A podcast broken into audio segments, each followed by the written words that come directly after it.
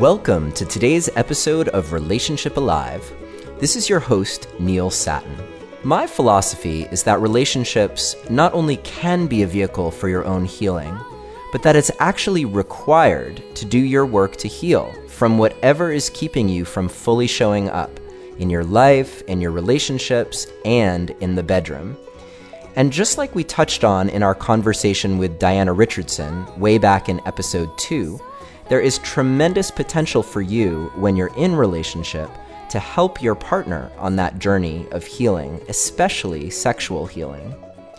I'm bringing this up because on today's show, our guest is Wendy Maltz, author of The Sexual Healing Journey. Her book is about how to recover from sexual trauma and deepen your capacity for intimacy and sexual pleasure. In this episode, we're talking about how you can take on that legacy of pain and potential disconnect and use it to build a more solid, loving, sensual, and yes, sexual connection with your partner. There are all kinds of things that could have an impact on your sexual development, cause some degree of trauma, and be an obstacle to true intimacy with your partner. So, even if you haven't been specifically affected by some form of assault or abuse, this conversation is for you to find opportunities for your own sexual growth and healing. If you have been affected by some form of sexual trauma, this conversation could potentially be a trigger for you. My goal through having Wendy on the program is to help you and your partner get through the triggers together to a place where you can have deep intimacy, connection, and the kind of fulfilling sex life that is your birthright. A few last things I want to mention. I do bring up an episode with Gary Wilson of Your Brain on Porn, which hasn't been released yet, though it's coming soon. Also, Wendy's Relearning Touch and Sexual Healing videos are now available for free on her website, healthysex.com. And as always, you'll have a chance to win a free signed copy of Wendy's book. All this and more on today's episode. Wendy Maltz, thank you so much for being here on Relationship Alive. Well, thank you for having me, Neil. It's truly my pleasure. We were, as we were discussing before the interview, I feel like this situation in, as particularly in America, but I'm sure that it's worldwide, of how issues of rape, abuse, incest, can affect both men and women directly and then indirectly in terms of their relationships. It, the the problem is so widespread. I'm wondering if you can give our listeners a sense of what the current known statistics are around these kinds of issues. Well, the statistics vary depending on what types of uh, sexual abuse occurred and what's being recorded. But in general, it seems like uh, females, about uh, one in three females are sexually abused in their lifetime, and somewhere between about one in five to seven males. Wow. Yeah, it's pretty high. And then when you figure in a lot of things of oh, being spoken at inappropriately or touched inappropriately, you know, in a uh, subway car or whatever, you know, it's it, there's um, there's a lot there. So I think that a lot of females, in particular, run into experiences of sexual, some type of affront to their sexuality in their lifetime. It's a pretty common thing. We see it a lot in our media. And there are a lot of males too, especially uh, male children, but they don't talk about it as much. There's a little bit more um, discussion happening now than there was 20, 30 years ago when I started, you know, counseling people, but still that's kept under wraps a, a bit more. It also occurred to me as I was rereading your book, The Sexual Healing Journey, that even just exposure to sexual imagery or uh, sexual words can really have an effect on a young child. And you might not necessarily classify that or think back on that as abuse necessarily, but even those things can really have an impact on how people develop in terms of their sexual awareness and identities. Right. I think we all have a, a right to have our sexuality unfold at a time and in a way that fits with our level of maturity and where sex is something that we're kind of curious about and excited about and feel we can be in control of. And a lot of um, children are being denied that right in, in our culture. And when you fig- factor in pornography, the access to pornography that children have nowadays, and types of pornography that are quite extreme too, it you know you you can almost look at that as a form of kind of cultural uh, a sexual abuse type activity where there I, I define sexual abuse as when you're dominated or exploited for by sexual activity or suggestion. It's an affront to your sexuality. It's harm done to your sexuality. Someone approaches your sexuality or interferes with your sexual development using sexual energy. Um, and uh, it's off, often the attack is to the uh, to a person's uh, genitals, awakening them prematurely, uh, and in a context where there is domination and exploitation going on. So um, you know, that's pretty broad definition. And I think a lot of us, you know, all have experienced that in one way or another quite repeatedly in our culture. How would you contrast that with a, a, healthy exploration of sex and, and maybe even a healthy exploration of power dynamics that, that can come up when people are being sexual with each other? Well, I think there can be sort of like um, being introduced to to some activities, kissing on the playground, let's say, or um, where you uh, do some. You see somebody in a classroom, uh, if you're an adolescent, and it, you've noticed your body get turned on, you spin off into a sexual fantasy. Um, doing some exploration with self touch or touch with a uh, another person and feeling um, like i said it's it has to do with when you're feeling curious ready in control of what's happening which means you feel you can stop it at any time. Um, and when there isn't uh, an actual overt exploitation going on or domination going on. So it's that ability to control the situation and also be educated enough and aware enough, uh, mature enough to know what some of the consequences could be of different choices, sexual choices, choices to whether to explore making out, let's say, or to, um, you know, pass right. pass on it for now yeah so getting back to the question of the impact of sexual abuse in all its various forms on relationships um, you mentioned pornography, and we had a great conversation the other day with Gary Wilson of mm-hmm. Your Brain on Porn about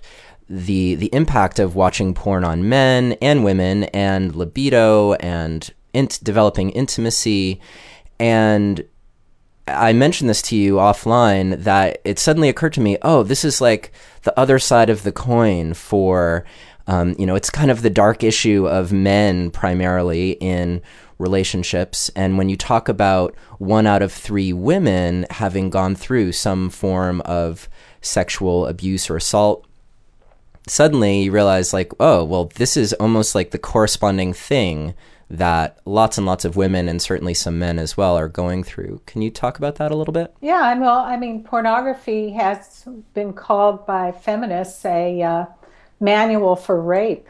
Um, i think that's kind of extreme but you know it does show uh, people being used uh, as objects, um, women in particular, and children.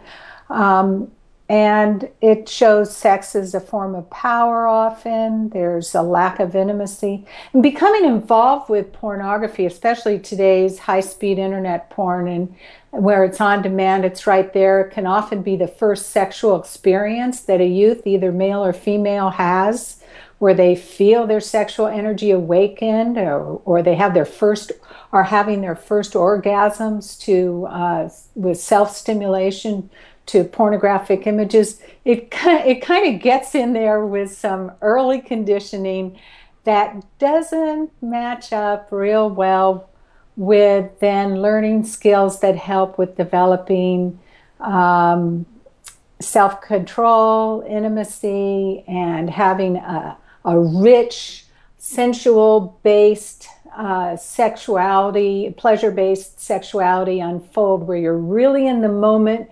You're not like dissociated into a fantasy of an image, but you're really in your body, in your breath, in your movement, in your feelings for if you're with a partner, for the partner, or even just your feelings about nature and your own marvelous body. You know, if you're with yourself, it's it it it, it uh, it gets in there early, pornography gets in there early and starts creating these associations like where you get dependent on this uh, product. And uh, it's kind of like fast food or junk food or whatever. You, you don't learn to really enjoy really good cooking, home cooking, or, um, you know, like, um, you know, marvelous uh, desserts and uh, meals that are rich and nurturing and nourishing. So yeah, it's it's kind of sad what's going on. I don't think we're even as a society all that conscious of what's happening to this whole generation. Um, but it does can potentiate sexual abuse because sexual abuse is often shown without any consequences. Um, I've heard umpteen stories eh, as a therapist of uh, victims of sexual abuse saying that um, their perpetrators got the ideas for what they were doing, like an older brother got the idea to to sexually abuse them from exposure to pornography, um, or people turning to sexual abuse because they saw types of uh, abusive children. One in one fifth of all pornography on the internet is uh, child sexual abuse. It's pretty high. Wow. Yeah, and so people see those images, even if they, you know, or they get those ideas, and even if they have like um, over 18 year olds uh, dressed up as children or whether whatever or watching cartoon porn that involves children it's it it lays some associations. It sort of says, I really hate the term kiddie porn. It's like, what? You know, this is not playground stuff.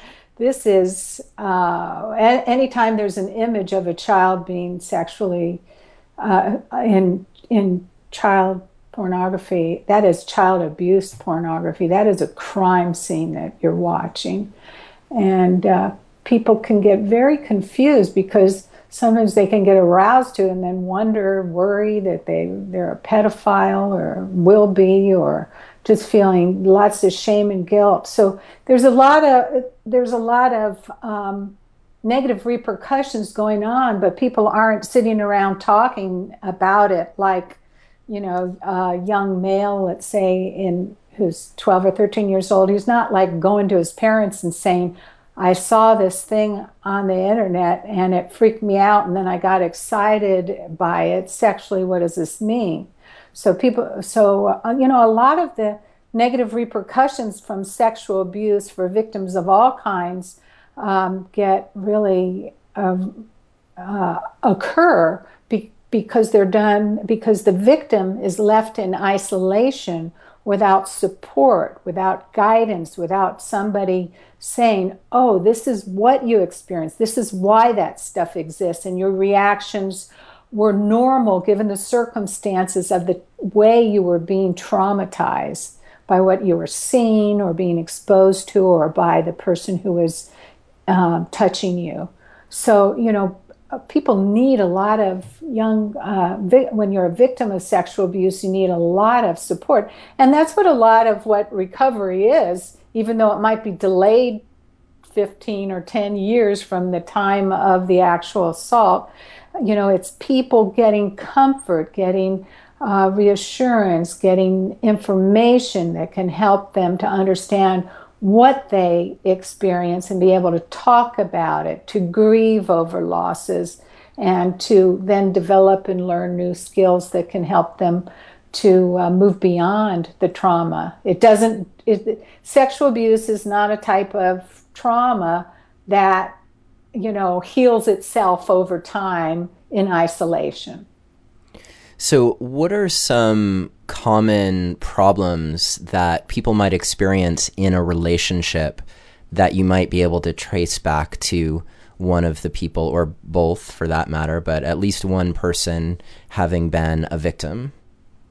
Well, you can have like um, fear of sex or withdrawal from sex, um, approaching sex as an obligation. Uh, having automatic reactions come up to touch, like disgust or guilt or shame, um, having uh, sexual functioning problems, uh, the whole gamut there from um, uh, premature ejaculation to erectile difficulty, impotence, if you will, and um, low sex desire, painful uh, intercourse for females, and difficulties with having an orgasm.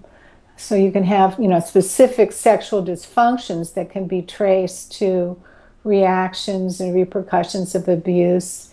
You have intrusive sexual fantasies, um, and you know, it's it, uh, not feeling present during sex, feeling dissociated, and uh, it's you know, there's there's a lot of different ways it can go with different types of repercussions. Knowing the repercussions um, can help a person say, oh my gosh, I'm not going crazy or I'm not unsexual. I'm not, you know, like my nature isn't asexual. It's that, oh my goodness, I, um, I experienced something and I'm having what are normal, understandable reactions to the sexual assault I experienced but one of the things there, a person has to see what they experienced as having been abuse or assault. Uh, I'm a good example of that myself. When I was in college, I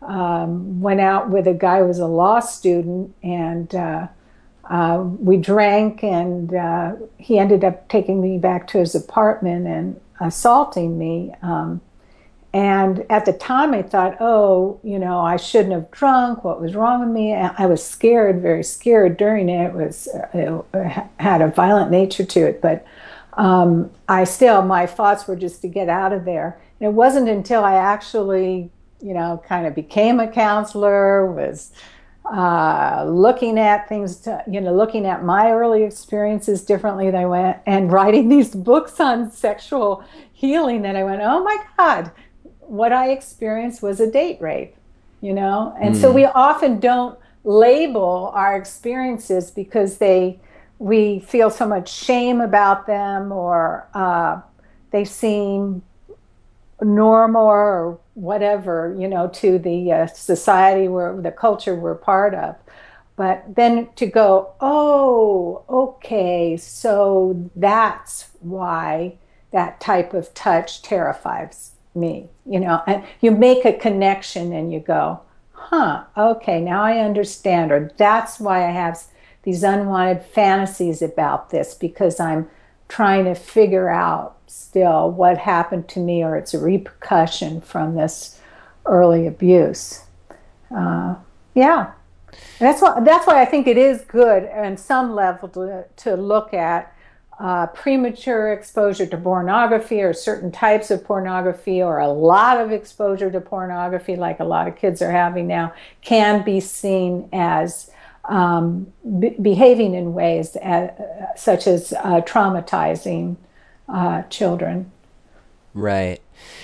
Uh, and I just want to mention too, you know, one of the reasons that this conversation was so important to me personally is that I've experienced what it's like to be with a partner who is a survivor from abuse. And and so it's had a huge impact on me personally. And through reading your book and really exploring how it, how it had impacted me and getting more of a sense of how that experience could have impacted her it really opened up my eyes to a totally new way of experiencing the patterns that had come up in our sexuality. Because it's pretty easy i think to look at something like uh, well my partner doesn't seem interested in sex and suddenly you're like you have a sexual problem where you're talking to a sex therapist about well how do we get more passion in our relationship? And you might be mm-hmm. totally overlooking the like the obvious like oh when i initiate sex my partner has uh, gets triggered and dissociates. And so of course there's like right. no, you know no sex happening. So um how you know how would someone is there a way that someone could definitively know this is a, this is an issue that I should really be looking at for myself, whether you're a survivor or um, the partner of that person? Well, I think it's good if both people become very educated about sexual abuse and its repercussions to be able to identify if you know the possibilities of different responses being related to unresolved issues um, you know, that correspond with the early sexual abuse. I really feel my heart goes out to partners of survivors because they often are in the dark with what's going on and take it personally, can feel inadequate, and just the uh, the isolation they feel and the, the lack of love and, and uh, you know feeling love but not having it uh, feeling physical love and not having it reciprocated in a relationship. Um, and they all, often, intimate partners make some big boo boos and mistakes in terms of what they think they'll, you know, go out and buy a dildo or whatever for their partner thinking oh this is going to excite her because they saw it you know on a in an advertisement on the internet or something it's like whoa, that's like could really re-trigger, you know. Mm. And uh, it, maybe there was a positive intention, or or getting some lingerie, sexy lingerie, but it makes the um, the uh, survivor feel like a sex object or like having to perform, which might have been some feelings that were related in the experience in the early abuse. Um, it just by the very nature of wanting to be sexual, you can get an unconscious association to the perpetrator that is uh, kind of it's, it's, really can wreak havoc in what goes on physically. So the, this becoming aware, becoming conscious, talking about it together, learning to shift, and rather than be sort of adversarial with each other, and to see like okay we're going to become a team and we're going to approach this together. We're going to both learn all we can. We're going to learn new approaches to touch new approaches to uh, to initiating intimacy. We're going to uh, work together to create safety and um, go slowly at times you have to kind of go slowly, and the survivor's got to learn through things like the relearning touch exercises uh, to be able that that he or she has control of what's going on with their body and that they can communicate and be present and breathe and and feel and nothing bad happens. And and so there's just a lot to work together on. So you have to stop doing the behaviors that are getting in the way, you know, demanding sex or, you know, blaming the victim, things like this, and and then shift to, oh, we're, we're going to tackle this together. My husband and I, I had, I call myself a patchwork survivor because I experienced a number of forms of sexual abuse. but uh, you know, when I I was writing the sexual healing journey, and and describing the relearning touch exercises, and there was this one very simple, very basic one called hand clapping, and you sit facing each other like cross-legged, and the survivor makes up a hand clapping routine and teaches it to the partner and you think, oh, what is this? Is so ridiculous. This is playground activity. What do what does a couple need to do that? But the reality is, you're working on things like being able to breathe comfortably, being able to uh, communicate and be present and relax and have fun. And uh, my husband Larry, who's this just wonderful guy, uh, we've been married for gee, I don't know, together nearly 40 years, believe it or not. Great. Uh, yeah. Um, and he's very athletic and he has these large arms, you know. You know, and he put his arms up to begin for the hand clapping routine. And I immediately dissociated into being like going back in age. You know, I was like this wow. sort of kid. And I said, because uh, he's taller than I am and bigger, and his arms were big and all. And I mean, this is Larry. He's my buddy. He's my lover. He's my friend, you know. And it, it just really blew me away that one of the very simplest uh, relearning touch experience, me, you know, this author and sex therapist or whatever, I like, like I was dissociating in. And it was because I was really trying to be present, you know, and not dissociate. I was trying to really be there with him. And then I got in touch with the reactions. So, he said, we, you know, rather than go him getting upset with me and go, Wendy, it's just me, or, you know, can't you relax, or, you know, uh, I'm not going to hurt you, or anything like that. He, he just kind of went, well, is there anything you can think of that you need that would help you to feel older you know to not go back in years and feel like a kid again or whatever is there anything that you can think of that we could do differently that might help you feel feel better. So I thought, hmm, you know, and then he said, well, what about if you sat on a pillow or a cushion? Which I did, and I, we got so many cushions, I started to topple over. and then I felt kind of out of control. I said, no, that doesn't work. But we got to a point where I was about eye level with him and we could do it, and I didn't dissociate, and I enjoyed it, and it was me, and it was him. And I learned a lot from that experience. Um, of uh, you know just how much you have to really slow down to and relearn and work together as a team. Um, you know, both people, nobody taking it personally or you know anger or blame, but just more okay. We've both been impacted by this, and we're gonna we're gonna overcome it together. I want our listeners to know that my intent while we're talking is to is to really keep focusing on both people in the relationship that uh, because I love that there's an acknowledgement of what the partner of a survivor is going through and and how challenging that can be whether it's to recognize that your partner has associated you with um, someone who was their the original offender or perpetrator or simply feeling your partner vanish or like they're not there. Either they're not there because they're not having sex with you, or maybe they feel like they're not there because they're just like having sex with you compulsively.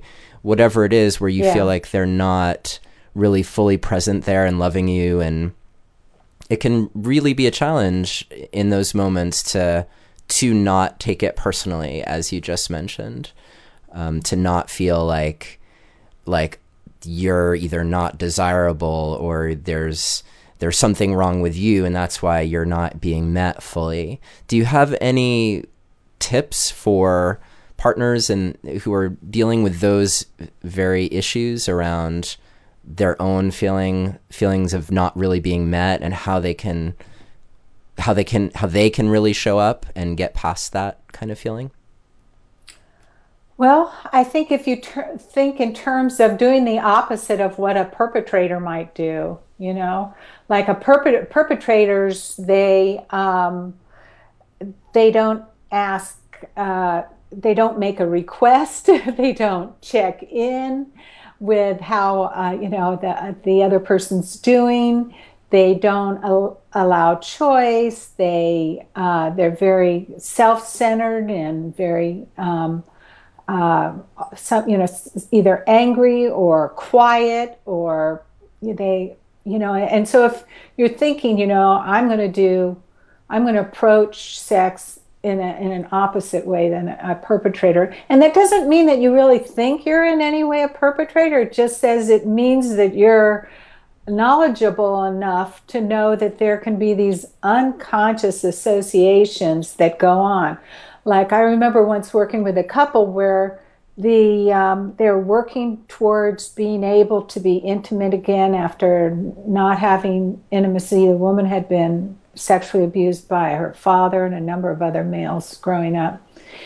And um, she, uh, the, the, husband was feeling really uh, sexually frustrated, understandably, and longing and wanting connection with her. And he found his wife very attractive. he went into the bathroom one morning, and uh, when she was coming out of the shower, and he looked at her when she you know drew the curtain aside and he was looking at her with like god you're gorgeous you know you're really hot you know mm-hmm. and it just set her off in terms of her anger her you know you just think of me as a sex object blah blah blah. And uh, they totally missed each other in that experience. So he would he learned you know that the, the experience was discussed a lot and he learned that why she had the reaction she did. And she also learned about his reaction and the, how where he was coming from in it and they had to do a lot of talking and then figuring out okay let's replay that how could that be replayed in a way that has a positive ending you know what i mean or mm. where goes goes somewhere positive and um, so you know, those experiences, as upsetting as they are, can be great stepping stones for learning. And nobody's the bad guy. Nobody's to blame. You, like I said, you shift from being in more kind of adversarial stance to having compassion and understanding, and you know, for each other's position. The survivor doesn't want to like, uh, though, ignore his or her feelings and uh, do something that feels uncomfortable. And uh, the partner shouldn't uh, go to a place where they feel like they're putting down their uh, natural and healthy sexual urges and feelings, you know, and having those uh, allow those to be condemned as something bad when they're when they're not. What kind of hope can you offer a partner who may be feeling like wow, I wonder if I'm ever going to be able to experience myself and my sexuality freely with my survivor partner. Yeah, I think when you do, um, like you s- stop behavior that in any way has triggered negative feelings associated with the abuse, you learn to work at, at, as a team. You develop skills together, like the ability to to um, to check in with each other, to stop and change a behavior, to be more comfortable when you're able to um, emotionally process feelings together that might come up, grief feelings, or uh, just feelings of being overwhelmed or overexcited that might come up too with that, all those skills you develop do in the long run pay off. That once new skills, once a survivor has learned new skills, and you as a couple have learned new skills to handle all different kinds of situations together, you're then, you know, you you then have what you need to to handle things in the future, and you're likely to have uh, positive experiences. And if you make sex something that uh, is safe and fun, where uh, you're you're exploring your curiosity together, and um, and you know I think it has to do with comes down to love. You know, it just comes down to love as being stronger than sexual abuse. it, when there's something about real love and real caring and real connection that is very, very healing. And when survivors experience that and they, they experience the beauty of uh, feeling sexual arousal that's like related to love and within their control, and it then, you know, creating it's like a new file opens up. The old f- files, like manila folder files, you know, close down, you know, or, or, and you open this new file and you have these experiences that are positive and then they can be built on. Um, and, you know, you brought up something a little earlier, Neil. I often, when I'm talking about repercussions from sexual abuse, we'll talk about uh, the fear of sex and avoiding sex and and withdrawal from sex, but the, this um, compulsively wanting to engage in it or needing to engage in it or compulsive masturbation or you know a lot of sexual addiction slash compulsive kind of behavior can also be a repercussion from sexual abuse that gets in the way of intimacy and that a couple you know needs to learn to understand and, and work to address together be, yeah. Yeah, one thing that made a huge impact on me it was with a conversation that we had with Marnia Robinson of Cupid who wrote Cupid's Poisoned Arrow about how you can actually do this style of sex called carezza or some people call it slow sex that's all about fostering intimacy and fostering the the bonding hormones that you're that you release with your partner. And it occurred to me in the context of healing from sexual trauma that especially because in your book I was reading the distinction that you were making between sex and intimacy and how amazing it can be for partners who think that they what they want is sex with their with their mm-hmm. partner to actually mm-hmm. discover oh what i really wanted was this profound connected intimacy that you can be experiencing before you're even having sex necessarily yeah where your touch is really wanted and really enjoyed and where uh, you through your touch can create pleasure in your partner that your partner appreciates.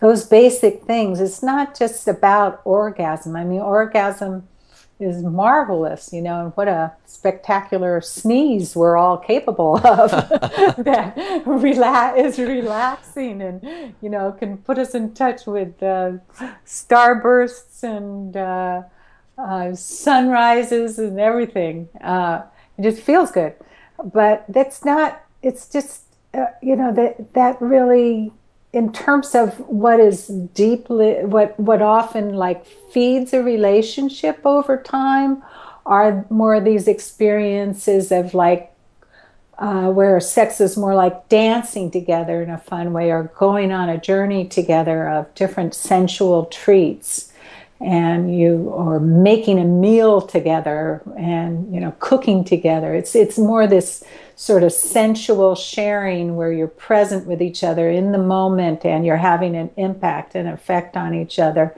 and and feel special to your partner. Wow you know? Mm, and right. you know if what you're doing could have been done by a sex toy you don't have you don't walk away from it feeling like you were really related to, you know. Right. I, I definitely want to talk some more about the relearning touch exercises.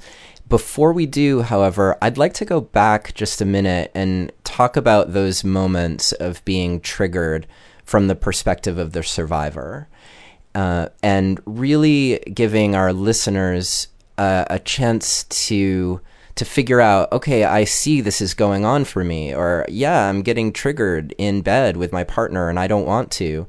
Um, you know, I've heard it described as like my head and my heart want you, but my body just cringes and doesn't, you know, can't participate. So, how does a survivor who's in this place, what can they do when they are feeling triggered and you know, particularly in those moments that are sexual. And they know, you know, my partner wants me, I want to show up for them, but I can't, you know, I'm I'm elsewhere. Mm-hmm. I think that one of the important things is don't go through it alone, you know. Uh, and even it, uh, uh, if somebody is gets triggered when they're self pleasuring, they can they need to stop and acknowledge what's happening.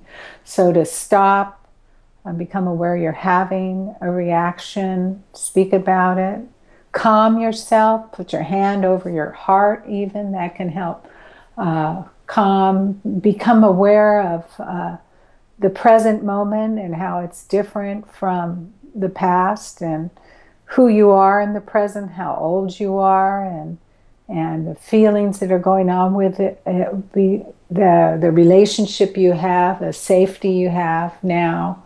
Um, be able to uh, try and figure out what specific thing might have caused the reaction and then alter in some way. You can either take a break, go get up, get a cup of tea, go to the bathroom, whatever, or just hug each other and kind of hold each other for a while and then reapproach in a different way. Um, and uh, you know, so so it's like you, it's that acknowledging and then uh, calming and reapproaching can be really helpful. And I discussed that there's a whole chapter on dealing with automatic reactions to touch in the sexual healing journey and with lots of examples and there's even a big questionnaire there where you can that helps you to identify things that might be triggers that might come up so you can be a little bit more uh, conscious about what's happening but if you have a really strange reaction and you're just going well, I shouldn't have had this reaction. Why did I have this reaction? It's like, do not condemn yourself or get upset with yourself. Just acknowledge it, feel compassion for yourself. It's more like an attitude like, for whatever reason, I got triggered. right. You know, you took your thumb and you slowly stroked my cheek. What a sweet gesture. But I got it, somehow that triggered me you know it's like and so it's like you don't get upset like what's wrong with me i can't even do that but it's more like uh, okay now what is it about that how can we redo it and how can i uh, direct a partner to uh, to do that or maybe we just need to avoid that for a while or maybe i need to ask my partner what what were you thinking when you were stroking my cheek with your thumb what, did, what, what was going through your head you know, and I need to kind of connect with this is my partner and this is how, you know, what he or she, who he or she is, and that's different than stuff from the past. So, yeah. Yeah, from my perspective, I can say as a partner, it's been amazing to have my partner stop and actually say, I'm not here right now. It, mm-hmm. And you know, before that was something that was easy to do, it was I would wonder like where like where did she go and you know, what's you know what's even going on right now and that those were frequently moments that I would take that personally and so to actually be able to have dialogue about that and not only that but as a partner it's so empowering to also be able to stop and check in and say are you are you here right now is yeah you know, is what's going on? You know, and maybe the response you'll get is, "Oh yeah, I'm here. This is great. Love it." Or you know, maybe you'll get the response of, "Yeah, I'm not here and thank you so much for showing me that you care, that that I'm actually a Checking person in. here." Yeah, or I'm going in and out and I'm having a little trouble, but most of the time I'm enjoying it. You know, yeah. those kind of things. And and when you're as when partners are able to hear their when their if their partner stops then if the survivor stops says i'm having a reaction um, if if the uh, intimate partner can respond to it in a way of thank you for telling me you know? Yeah. What what what would be helpful to you right now? Um, you know it's sort of like help me be able to be uh, to help you. You've, you've got to make things like safety and communication and feeling emotionally true, honest, and close with each other, those things need to take precedence over the hot and heavy excitement that might be going on or your desire to have an orgasm. Right. And, when you make it have uh, be more important in the long run, you'll have better sex.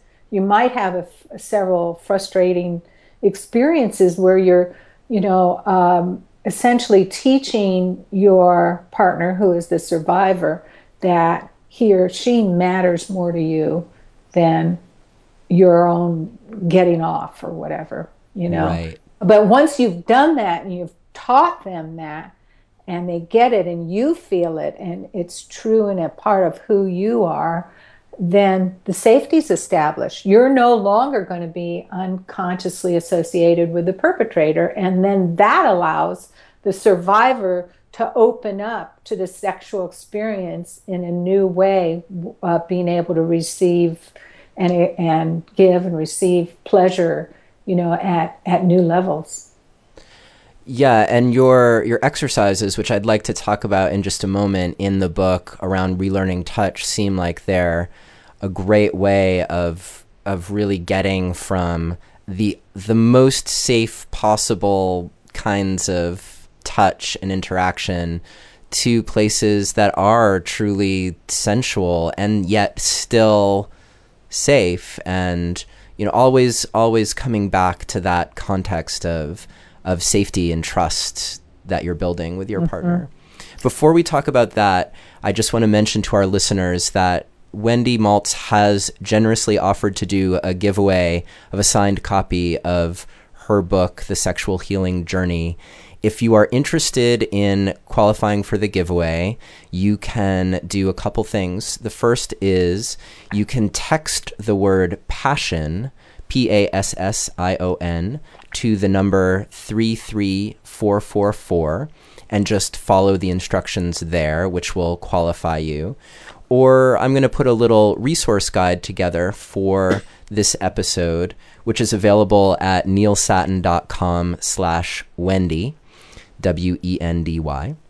And if you go there, you'll be able to see the show notes for today's episode, a summary of all the salient points that we discussed, and be able to download that resource guide. And when you download that, that will qualify you for the giveaway.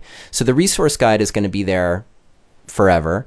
Uh, if you hear this episode within the next within the next week um, that this episode has aired, then you will be able to actually qualify for that giveaway. So thank you so much, Wendy, for that generous offer. Really appreciate that. Oh, you're welcome. Hope they like it. It's such a fabulous book in how easy it makes it for people to really get a sense of what's going on in terms of the experience of a, of a survivor from abuse or assault and you also really do address the partner's experience too and so both of those things together in terms of fostering that teamwork approach that you mentioned that mm-hmm. really seems like that is the key in terms of how you get through it as a couple mm-hmm. so on that note would you be willing to talk for a few minutes about some of the strategies in relearning touch. And you know the first one that comes to mind actually is the vacation. Well that's sort of the setup neil. That's uh, it's not i mean it is a, a recommendation that's a, like a break from sex. One partner said vacation vacation is going to the caribbean.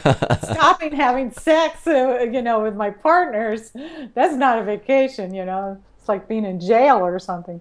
But um, it's like you know it's a sort of thing if what you're doing isn't working stop doing it you know? Just you, it, if having sex is creating experiences of being triggered and dissociated and a lack of intimacy and old patterns reinforced then you've got to stop doing it just like we do when we're breaking uh, um, you know other habits and learning new skills. So it's a time where you it doesn't mean you stop touch because it's a time where you can then start with doing things like the relearning touch exercises. Now, the relearning touch exercises are a series of uh, touch exercises that are they're progressive. They develop skills, like I had said, for being able to relax, uh, communicate, and be present in touch activity. And they they can be done with clothes uh, on. Usually, start out with clothes on. They can be done with clothes off. They can be done to. There are lots of variations. You create. You just use them as sort of like uh, ideas that you then create your own kind of healing, touch healing program from. They teach the ability to speak up, to initiate touch, to associate touch with uh, positive feelings like uh, uh, having fun together and playfulness and um, uh, also a sort of nurturing therapeutic touch. You do, they're so they're they allow you to create like a continuum of touch, and I talk about continuums of touch in the book, The Sexual Healing Journey. But you know, you where you can just slowly, step by step.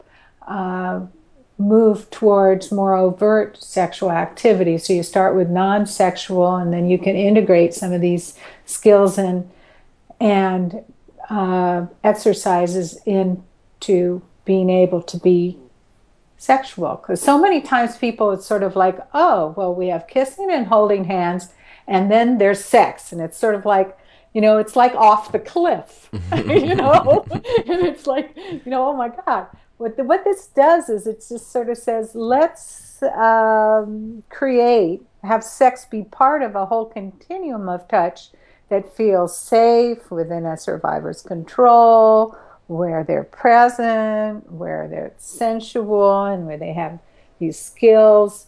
And when you're then when you're sexual, it's just sort of like, oh yeah, I can do this with sex. Uh, too many times, survivors and partners think, oh well, if we can just, I think we can have sex now and it will work. But if they haven't developed these skills together and developed this, like I said earlier, a new file of experiences that they can, uh, you know, uh, you flash back on and, and with positive experiences, you, you know, and it's very hard to just like you can't snap into it if you don't have those skills developed. Right and you're just going to run into negative experiences. So taking a break from sex, but and then that's where the partner needs to, you know, take care of him or uh, him or herself in terms of their sexual drive and need for release. And when you just you you become this uh, team in being able to develop these new skills. They they are very well uh, shown in the Relearning Touch video because that's based on the exercises that are in the book. And you can see a free clip of that if you go to my website, healthysex.com. I think I told, was telling you, Neil, you scroll down on that first page. And it says for a free, you know, or to uh, to see a clip from Relearning Touch, and it will show the hand to heart exercise. It's a beautiful exercise um, of a couple being able to communicate positive feelings and appreciations for each other that emanate from the heart move down the hand out the palm into the partner's heart and you and then are sent back to you through the partner's circle of uh, this flow of loving energy.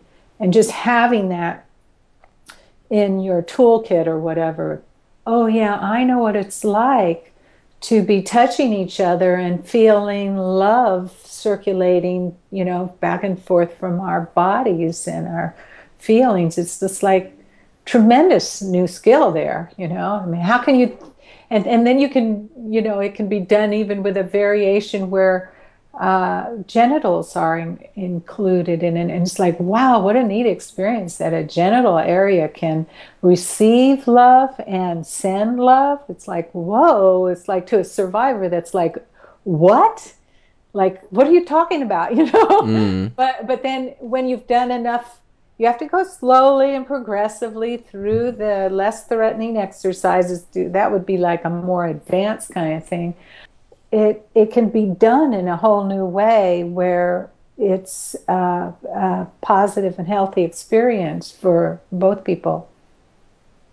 Yeah, so those exercises really are meant to be done sequentially because you're building that, rebuilding that foundation of going from playful touch and safety and and having control over over contact and consent all mm. the way up through actually like giving and receiving pleasure to each other.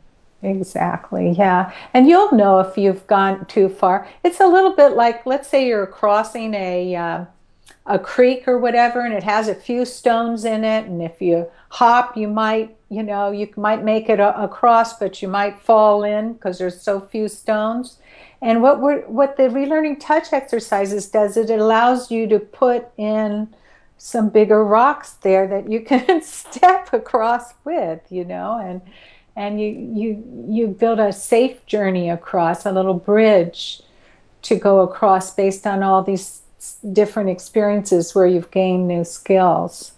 It's really yeah. amazing. I, I hear, you know, I'm at the towards the end, you know, of like treatment with people, you know, they're just saying like things like I never thought se- sex could be this way. My whole idea of sex has changed. Um, you know, I really see now that what happened to me was abuse. It wasn't you know, healthy sexuality, and I've, you know, I just think differently when I think about sex. I think in terms of giggling now, or in terms of, you know, uh, like being present sensually and feeling safe. It's just so different. That's what I like. Sex is infinite, you know. And if you know, some of us were unfor- you know, we we the, we suffered the misfortune of being sexually messed with uh, when we were younger, uh, but that doesn't have to define us. It doesn't have to be the last word on sex, and. Uh, in having experienced that, it's just like one of the negatives of our culture, of our society. Uh, but so, but we do have that ability to, you know, to to create sex to be whatever we want it to be, to reclaim it as something positive, and to learn the skills to make it so. Well, your book, The Sexual Healing Journey, offers a truly inspiring approach to a couple being able to reclaim their sexuality for themselves and I, I really appreciate your coming on today's show to discuss it, Wendy. Thank you so much. A pleasure to be here, and I wish everyone well. Would you mind just one last quick thing, which would be there was one thing that made an impression on me. I mean, there were many in your book. mm-hmm. The exercise of finding a home base. That mm. seems like mm. that would be so important in when a couple is working together at any step along the way. Can you just describe that before we leave for today? Well, if you're a survivor and you have a partner, you think in, or maybe when you get a future partner, if there's a place on your partner's body that has positive associations to you, Maybe it's the silkiness of your partner's hair in the back of their head, or maybe, I mean, for me, uh, a wonderful home base was like my the the underside of my husband's forearm or upper arm is very soft, and it's the rest of him is hairy and muscular, you know, and all. But, he, uh, but inside his underarm, like whenever I touched that, I just felt just like so it was just so comforting like you know to, to touch. And um, or you know your partner's eyes or the shape of your a partner's earlobe. What is some place it could be your partner's heart um, or your partner's hand but if there's a place on your partner's body that when you that you can discover and you might need to kind of hunt around a little to find it where it can be like a home base where you feel present you feel your full age that you are now you feel in control of what's happening you feel safe and comforted. And to touch that place then, then when you are making love or exploring uh, relearning touch exercises and and if you feel yourself start to get triggered, you can go to that place. You can shift and go to that place or that position that you're uh, uh, that you can nestle into with your partner's body, and that can help you to be able to um, be very comforting. So you can then later reapproach touch positively it also seems like a great way to communicate with your partner about what what your experience is in that moment, what you need. Yeah, you can take a break. You can do. There's a safe nest exercise where it's kind of an embrace, and you can listen to heartbeats. Put your ear over your partner's heartbeat. We all have uh, often some very uh, hopefully too you know some very positive associations of being in the womb where we felt safe and uh, and comforted and the, by the uh, human energy enveloping and you know and listening to a partner's heartbeat can kind of bring us back pre to a pre uh, abuse state where it was safe and be comforting. But you you know it's all about discovering what works for you and what fits and what might work for one person might not for another. But knowing the concept that there can be a way of being held or holding your partner or, or of uh, touching your partner or being touched that, that generates more safety for you and uh, feeling present and to, to, to be aware of that and then, you know, to, uh, to capitalize on that in terms of um, having creating experiences where you can do that to help you be able to approach sex in new ways. Great. Well, thank you again so much, Wendy Maltz, for being on today's episode of Relationship Alive. And for the listeners at home, you can find out more about Wendy by visiting her website, healthysex.com. And you can, of course, get her books, uh, The Sexual Healing Journey, among others, through Amazon.com or any other bookseller. And uh, Wendy, thank you so much for being on today's show. You're welcome. Take care. And thank you for listening to another episode of Relationship Alive. If you like what you've heard and want to make it easier for other people to find out about us, please take a moment to subscribe to our podcast and to rate and review us on iTunes. If you have questions or comments or want to continue the conversation, you can always join our Relationship Alive community Facebook group. And for more information about today's episode, visit us online at neilsattin.com slash podcast. Or you can always text the word passion, P-A-S-S-I-O-N, to the number 33444 for more information. Finally, do you have a burning question that you're hoping we can have answered here on Relationship Alive, either for a future or past guest? Let me know and I'll see what I can do. Take care and see you next time.